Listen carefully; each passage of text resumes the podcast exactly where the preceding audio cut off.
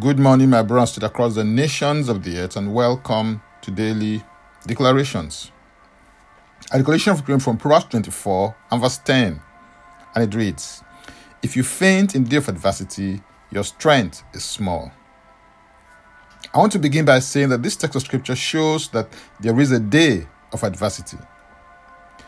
I believe that there's a day or season of prosperity, and there are also moments or times of adversity as you take your journey and make progress in your life and destiny.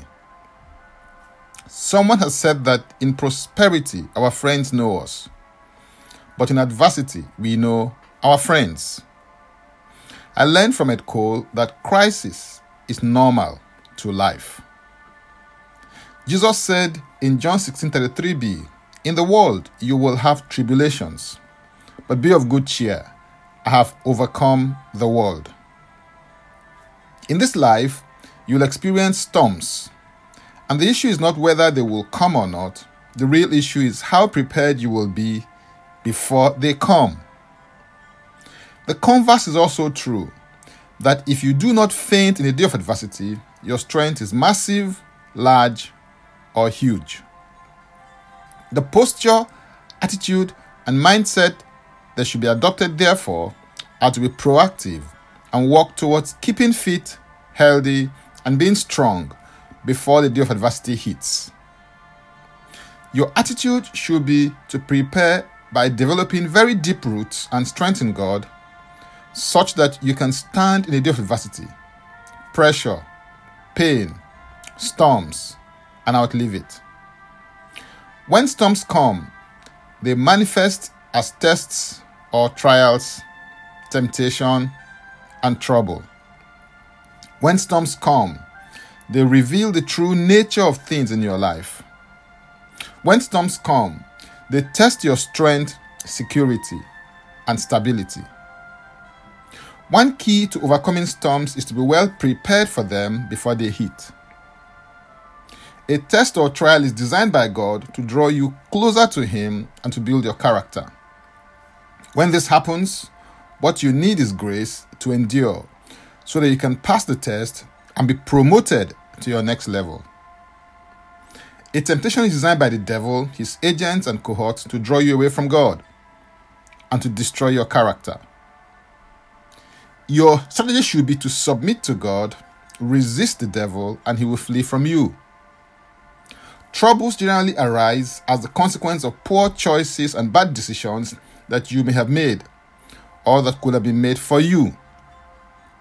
Repentance is what charts a new course out of trouble. When the prodigal son changed his mind, he changed his world, and his repentance led to his restoration. In Romans 8, verse 35, Paul the Apostle said, Who shall separate us from the love of Christ? Shall tribulation, or distress, or persecution, or famine, or nakedness, or peril, or sword? This is a catalogue of pressure at its highest level of intensity. Nothing and no one can separate you from the love of Christ unless you separate yourself. So decide not to separate yourself from the love of Christ regardless of the situation. His response was, Yet, in all these things, we are more than conquerors through him who loved us. You develop strength to overcome and become stronger in the day of adversity as you build your life on the rock through leaning on the strength that God supplies, obeying His word, His will, and following His ways. Now, Let's take the declaration together, and I stand in agreement with you as we do that. Father, I thank you because you are my light and my salvation. You are the strength of my life, and I receive grace from you. I declare that I am strengthened with might by the Spirit in my inner man. I grow, increase, enlarge, and expand in every dimension of my life by the strength that you supply. I declare that nothing and no one separates me from the love of Christ. I am more than a conqueror through him who loved me. I draw strength from you, the strength of my life. In Jesus' name, Amen. If you'd like to receive eternal life, which is a God kind of life, please say this prayer after me. Father, I come to you in the name of Jesus. I believe in my heart that Jesus died for my sins according to the scriptures. He was raised from death for my justification. I declare that Jesus Christ is my Savior and my Lord. I am a child of God.